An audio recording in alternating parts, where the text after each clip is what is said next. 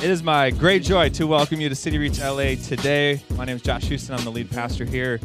Uh, before I begin today, um, I just wanted to know we are a praying church. Amber noted that, and as as we lift up prayers throughout the week, again, we want you guys to share with us um, testimonies or things God's doing in your guys' life.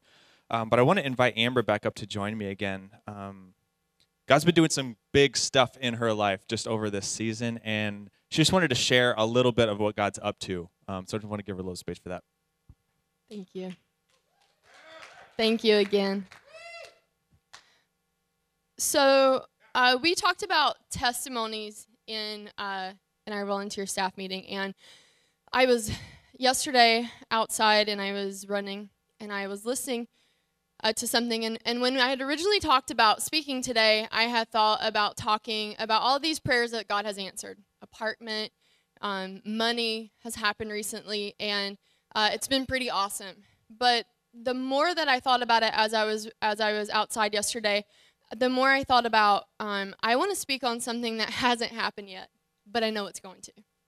Um, and I want to uh, just say that you know we should totally praise God for the awesome things that are happening.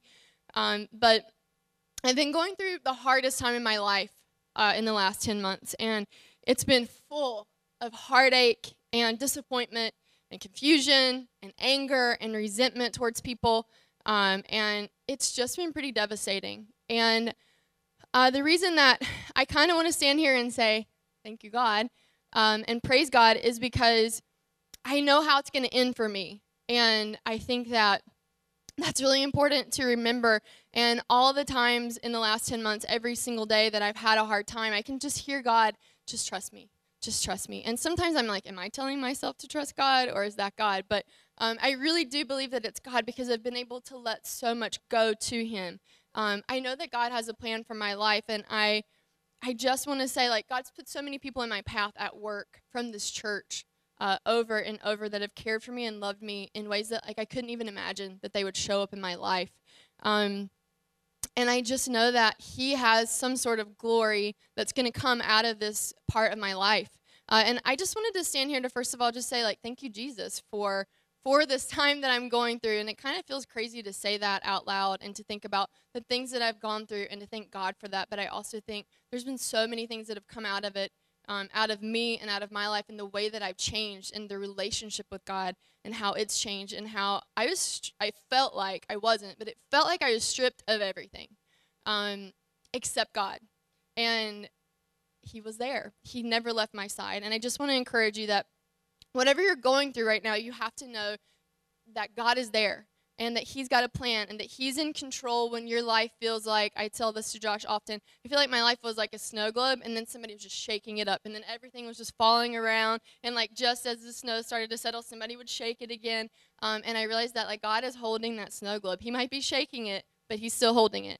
Um, and I, I just want to say that last thing that you just you God has a plan. Trust him, keep your faith, pursue him um, and yeah, of course, I want to praise him for the money and for the apartment that I found and all the other things that he's been doing in my life. But sometimes um, you just have to be stripped to find that God's enough. And I want to leave you with something that I have on my mind very often. And I don't even know how I'm saying this. Like, as I'm saying it, I don't even know how in my mind, after I think about my situation, that it's so easy for me to say. But I think about often, like, I'm just going to continue to rejoice and I'm going to continue to trust God and and that's what I do. And it seems really like, yeah, of course you can say that, but but it's really all I can do. So that's what I've been doing, and I, I just wanted to encourage you guys with that in my testimony, and and just uh, say also if you're going through something at this church, find someone to talk about or talk to about your situation because this church as family has really been my family in the last ten months. So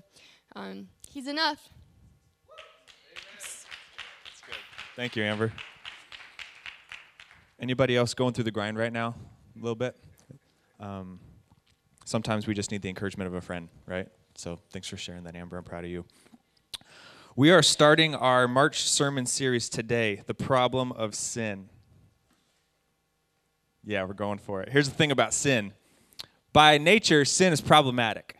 Um, it, it destroys, it's like a back, black hole. It just likes to suck everything into its death. um, to, to pull the light out of it. And what intensifies the problem is that in our culture, people don't want to talk about it.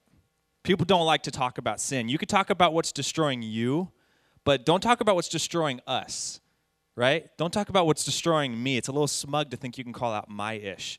In our postmodern society, in our religiously pluralistic society, the language of forgiveness is acceptable. That's nice, right? People grow, people become, we get we get better. But talking about sin, that's a little offensive. Don't go there.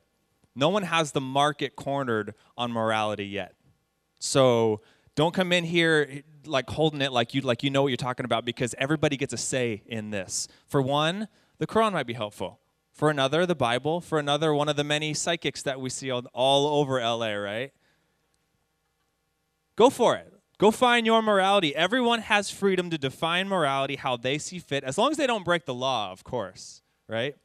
But this approach to morality, it means no one gets to draw the line in the sand on sin. Which means ultimately what it means is people are going to avoid the sin conversation. It means people are going to stay away from it. They're going to they're going to pull back from it, which is a problem because at its core, sin is viciously destructive. So if we ignore it, it destroys without any resistance. That's really dangerous. Now, what I find fascinating is many Christians don't even like to talk about sin. Many Christians want to stay away from sin. And here's my guess human nature tends to pendulum swing. So, generations or a group of people will linger in an idea, they'll linger in a, mindset, in a phrasing, in a, in a whatever for a season. And those following them will see the negative consequences of that. So, what do they do? They swing to the other side of the pendulum, right? So for like for Christians, for example, previous generations, they focus so much on holiness. They focus so much on like pounding the table about running from sin, maybe even running away from sinners, right? Stay away from sin. And then younger generations come up and see the negative consequences of, of what that, that mindset has produced and, and the consequences of that approach to life. And we're like, I'm not sure I want that. I'm not sure I'm down for how this thing went down. I don't like the results of your approach to faith. So what do we do? We swing to the other side of the pendulum. With the invention of the Jesus man, grace has just swallowed up sin. Sin has been defeated. So let's move on. Let's just get past the whole sin conversation. What's wrong with that? Jesus talked about sin. Jesus' followers talked about sin. And the language they used is if you're a human, if you're a human being, you're a sinner. All of us are sinners. We've fallen short. Every one of us is a sinner in need of grace. The conversation can't be sin or grace, it's both and. So we're going to talk about sin this month. So I want to start real basic. What is sin? Sin is the breakdown of wholeness. Sin is the breakdown of wholeness. You were created, you were designed, you were intended to be whole persons physically, spiritually, emotionally, socially whole persons. That was the intention. And sin takes your capacity for wholeness, for your capacity for goodness, and it pressurizes it. It, it paints a coat of rust on top of it to eat away at it for the purpose of destroying your wholeness. So today, we're going to talk about what destroys us. We're going to talk about sin and how we settle for destruction. Today, I want to preach a message entitled Settling for Sin settling for sin. And here's where we're going to start. We're going to start where sin starts, all the way back to the beginning, to creation, where God created everything. God created everything. He started it all with a bang, if you will. And then he molds humanity and he sticks humanity in, in, in the middle of his creation. I want to talk a little bit about this creation story. This is fascinating. We find it in the book of, uh, in the first book of the Bible, the book of Genesis, which I think is appropriately named. And while Genesis is, is the first book of the Bible, it's not the oldest book of the Bible. The account we read today of the creation stories, yes, two stories, they were compiled as late as 500 BC. And during this period, the Jews were exiled. They were very likely exiled in Babylon. In Babylon, and and in this in this space, they were exposed to multiple origin stories, multiple creation stories. And one of the most, one of the most popular origin or creation stories of that time was called the Enuma Elish, and it described creation as a consequence of warring deities. It's really fascinating. In this Babylonian myth, there are ongoing feuds. There, there's these bloody battles between the deities. You read of like this male deity who's, who's in a war with a female deity. He rips her apart and he takes half of her body to create the heaven, half of her body to create the, the earth. Or you read of the sea being a result of one deity ripping open another's mouth. And that, this is what pours out is the ocean, the sea.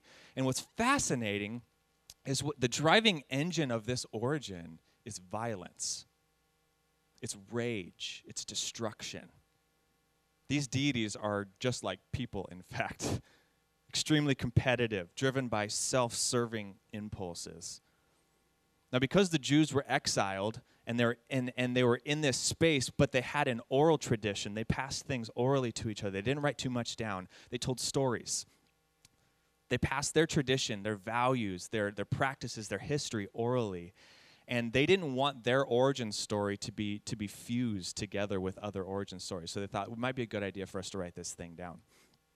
And in the judeo-christian story of genesis 1 we see god creating from this overflowing abundance of love.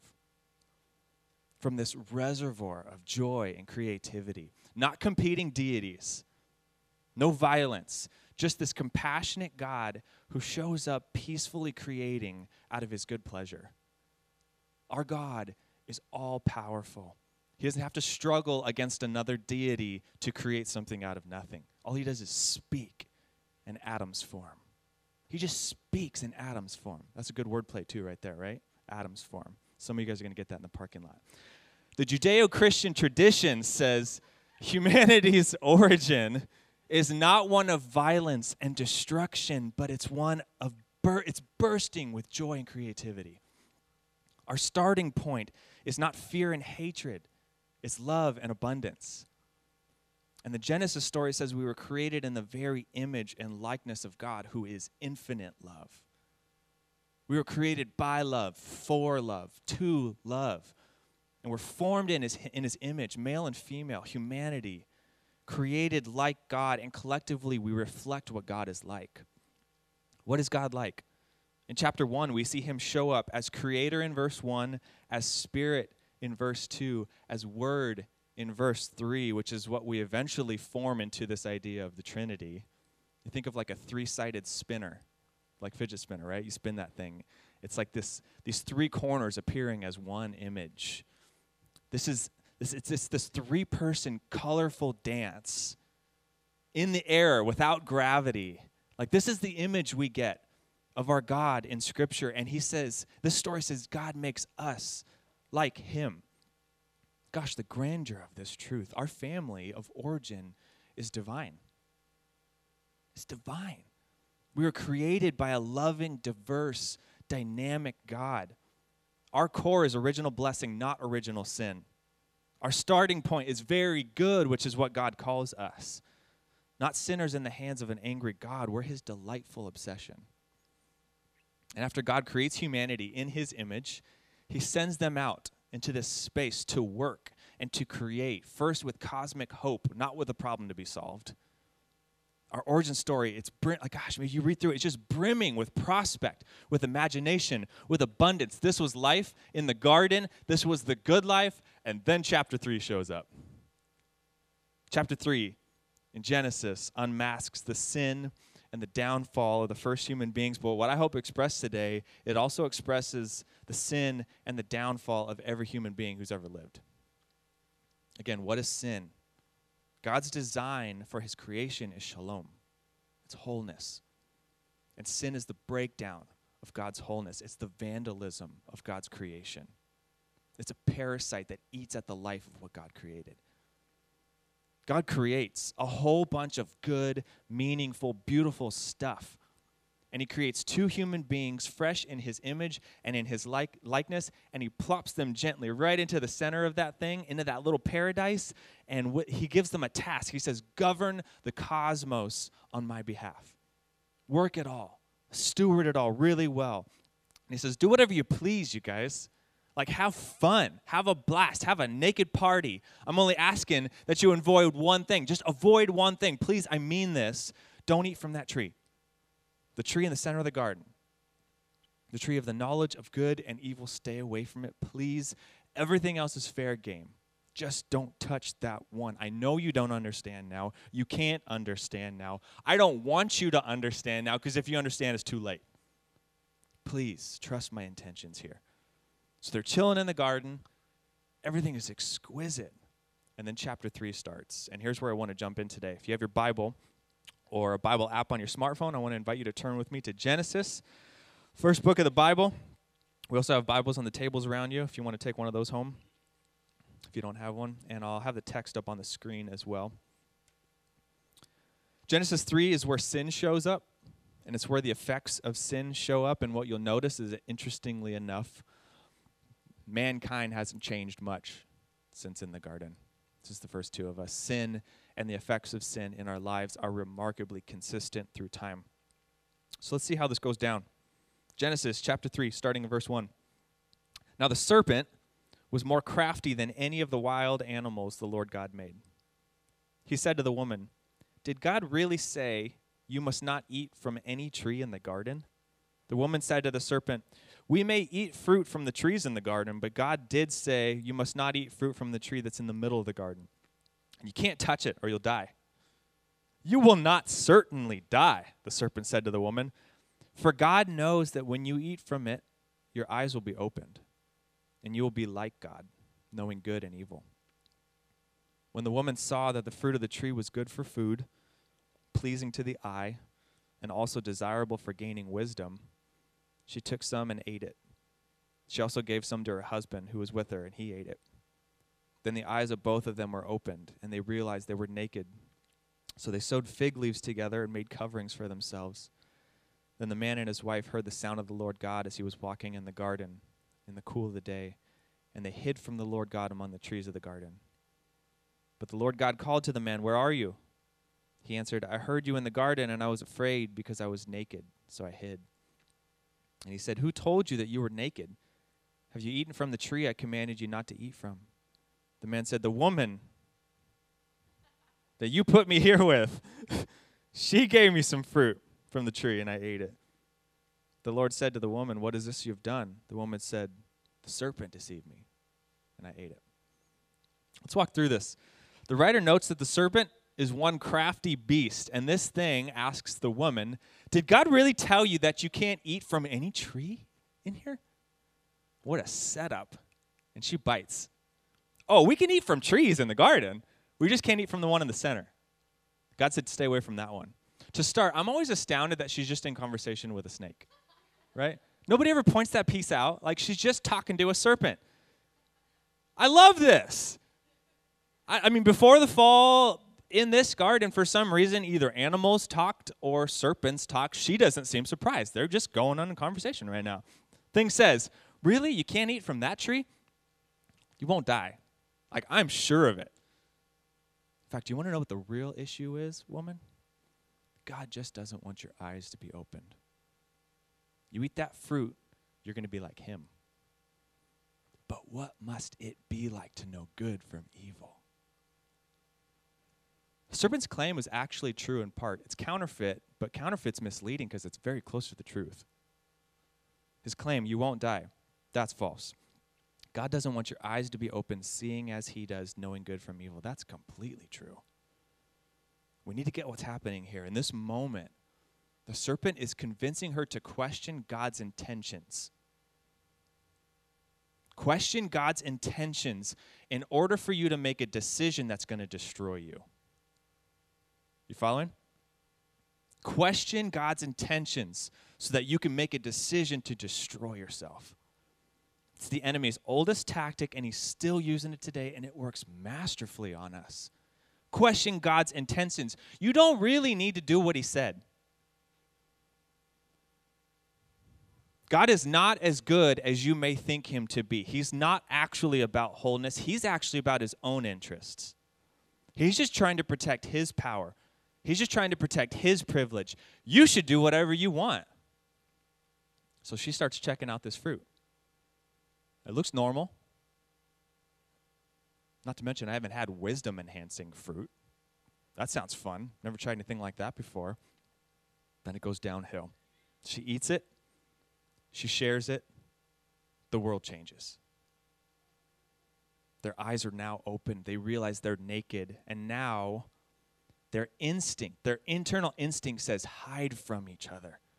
They now see themselves, they see each other, they see the world through a new lens, through a new paradigm. They see as God does. And what's their first response? Conceal the most vulnerable version of me, hide it away. Naked, what was once beautiful and organic and in God's description good, is now a source of humiliation. Disgrace is an option for us now. So much so that we need to conceal the most authentic versions of us from each other in fear of being truly seen by each other. And then God walks in on the scene. How do man and woman respond? They hear the sound of God and they scatter like, like naive children running and hiding behind glass. they hide behind trees that God created. God calls to the man, Where are you? The question more for man than for God. Man replies, I heard you in the garden. I was afraid because I was naked, so I hid from you. Fear is now a part of our story. God asks, Who said you were naked? Did you eat from the tree I said not to? Man replies, The woman. By the way, who you put me here with. she gave me the fruit. Childish blame. if someone's fault, if it's somebody's, it's the woman's. If it's not her fault, it's your fault, God, because you gave her to me. God looks to the woman, What have you done? The serpent. He tempted me. And this is where it goes south for everybody. You keep reading through the end of the chapter, this is what you see. God curses the serpent. He informs the, the man and the woman that childbearing and birth are going to be really painful now. He says the ground is going to fight with you for food. He says you're going to die eventually and you're going to return back to dust. I made you out of dust, you're going to you're to return back to dust again. And then he kicks him out of the garden. Sticks an angel with a flaming sword. Can't come back. Man and woman, excruciating is now part of your vocabulary. The environment is in ruin because of what you've done. Everything has changed because of your disobedience. This one seemingly insignificant act, this decision has affected far more than you realize. Genesis 3 was a sad day for mankind. Sin enters our story fear, hiding, shame, blame, the abuse of power. And nothing's really changed. Maybe we're a little less primitive, a little less barbaric. We've grown a little, a little wiser, but so has sin. We're no less susceptible. We learned the art of settling in the garden, and now it's our default setting.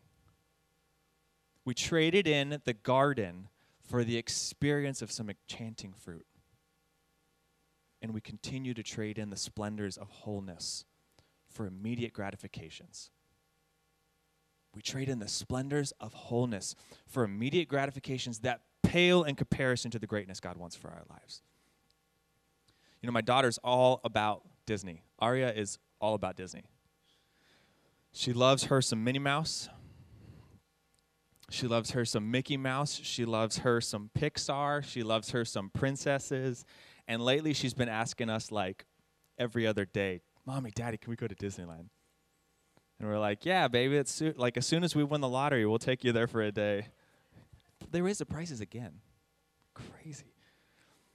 She gets presents like this every once in a while, this Minnie Mouse. Um, and then I try to be a creative dad. The other day, it's a couple weeks ago, ran out of toilet paper, right? I was like, put some princess band aids on this thing. I was like, yo, Aria, I found a, a princess one in the bathroom. we were running around the house, right? she was digging it. It was awesome. It was awesome. We're playing with these princess toys. We're playing with Minnie Mouse the other day. I was thinking about something though. I had this scene go through my head, and I was I was just like thinking, how would I respond if something like this came up? I approach Aria next week, and I say, you know, Aria, your mommy and daddy, we decided something really big. We're gonna take you to Disneyland. I know you've been talking about it like every single day. So guess what? You're going to go to Disneyland. I had to sell one of my kidneys so that we could go. But we're going to Disneyland next week, okay? And I watch. I'm just like waiting. I'm expecting to just see her eh, like explode with enthusiasm. And she's like, "It's okay, Daddy. I'm good." I'm like, "Whoa, whoa, whoa, whoa, wait, whoa, what? You've been talking about this for like months now. You want to go to Disneyland?" She's like, "No, th- it's okay. No, thank you." What are you talking about? Like we can, we're gonna see Mickey. We're gonna see Minnie. We get to go to Adventureland and get the frozen pineapple Dole over by Tiki by the Tiki Room. You guys got to go get that stuff. It's good. We're gonna go meet the princesses. We're gonna walk through the castle. She says, "Daddy, I'm good. I got my Minnie Mouse and my princess one." Baby, that's a cheap imitation. This is a used toilet paper roll. Let's go hug the real Minnie Mouse. Let's go get a princess one from the castle. No, thank you, Daddy. I like my Minnie Mouse and my princess one. I would be so confused. I would probably be, frustrated. You're trading a trip to Disneyland for a stuffed animal and a teepee roll? That would be insane of her. But, friends, we're doing it. They did it in the garden, and we've continued the insanity. This is what sin does it persuades us to, to trade in season passes to the park for used toilet paper rolls. And then it convinces us it's worth it. That settling for sin is going to satisfy your deepest desires. We settle. We settle, guys. We settle for self destructive, even others' destructive habits while we're offered the, the, the fullness of life here the abundance of life here. We're offered the joys of life in and with God, the splendors of abundant life, the wonders of wholeness, yet we settle for ways of thinking. We settle for, for behaviors, for habits, for worldviews, for values, for addictions, for relationships that destroy our capacity for wholeness. And at some point, we need to grow beyond our adolescent behaviors, which is merely chasing pleasure and trying to avoid, to avoid pain, and actually grow up. We got to grow up. We got to pursue lifestyles that produce wholeness. Approaches to life that reset our fractured way of living so we can actually be whole persons, the ones God designed us to be. The problem of sin is that it convinces us that broken ways of living will satisfy us. It's worth it. You can live broken and messed up and destroy wholeness, and it'll be worth it. So here's what we do we compulsively seek out immediate gratifications for this moment. I just want to be satisfied right now to distract me from the buried pain that's deep down. And this is where addiction, this is where compulsion is born alcohol, food, sex, drugs, gambling, prescription, gaming, social media. These entice us because they momentarily distract us from the pain we're afraid to face. And what I hope to convey this morning is you have a choice. You have a choice. Yes, we need a Savior who's going to come and redeem us, who's going to reestablish our relationship with sin. Yes, and we're going to get there in following weeks. The Savior conversation matters little if you don't think you need saving, though. We have a problem Hi, I'm Josh Houston. I'm a sinner. Hi, Josh. Right? if we don't start here, sin has its dirty little way with us. Brennan Manning used to say, people in Alcoholics Anonymous are like way beyond many Christians because at least they start by saying they have a problem. Most Christians won't start there. We have to take responsibility for our actions. We have a choice in the matter. When God created you, He gave you a will. It's this power center that governs your decision making. You get to decide your relationship with sin. And it's not that you're free to choose your relationship with, your, with sin, it's your responsibility to choose your relationship with sin. Now, most people would probably admit, I'm just about wholeness. I love wholeness. This is what I want. I love hope. I love joy. I love abundance. Not many people actually want to self destruct for real. So we think we have noble values, we care about other people, therefore the problem must be out there. You know the best way to find out what your values are, though? Look at your actions. You want to find out what you really believe? Check out what you do. What have you chosen to care about, not just in thought, not just in word, but actually in deed? Because if your actions don't line up with your values, you don't value your values as much as you think you do. At some point, we need to choose new behaviors, not just desire new behaviors. Guys, sin is relentless, it doesn't stop. It never takes a, day, a vacation from destroying you. It never takes a breather from annihilating your wholeness. And today, I want to challenge you to take an objective look at your life, like you're watching a movie or a TV show about you. Going to watch the Academy Awards tonight. Yes. Right? Like you're watching the movie or the TV show about you. You, t- you zoom out. What advice are you giving to that person? What dumb decisions do they keep making over and over? Where are you settling for destruction? Where are you compromising your wholeness for momentary sparks of pleasure or simply trying to avoid your pain? Yes, again, in later weeks, we're going to get to the Jesus part of the story. He redeemed us, He's, he's the victor over sin. But first, we must sit with the garden part of the story. We compromised, and we're still doing it. We settle for sin, and it tears us apart. It tears apart our wholeness. What I want to ask you today is this the life you want to live? Because you get the choice. Is this the life you want? I want to ask Josh and Jackie to come back up. We're going to go into a time of response and worship through song.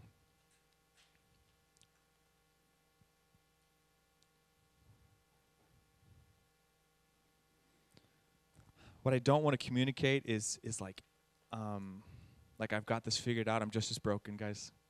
This this, this is all we language here. We are sinners. We choose TP rolls. This is what we do. I do it every single day. But what I want to challenge you with is today, make the decision enough is enough. This behavior, this relationship, this unforgiveness, this anger, this addiction, this fear. It's breaking me down, and I'm done with it. Make a decision to stop. Stop taking the bait.